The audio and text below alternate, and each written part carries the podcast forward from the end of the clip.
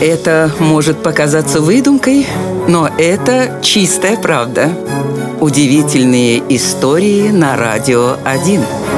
23 января 1838 года во Вранчу произошло сильное землетрясение. Оно охватило Трансильванию, Австрию, юго-запад России, Молдавию и Приднестровье. В Тирасполе в домах повылетали окна и развалились трубы. Бендерская крепость покрылась трещинами. Попадали деревянные заборы и ограды в селах. Но самое поразительное произошло с Днестром.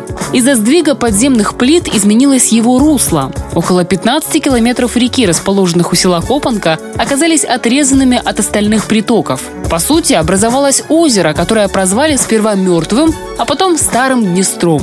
Сама река отодвинулась на 5 километров на восток и стала омывать села Слободея и Чобручи.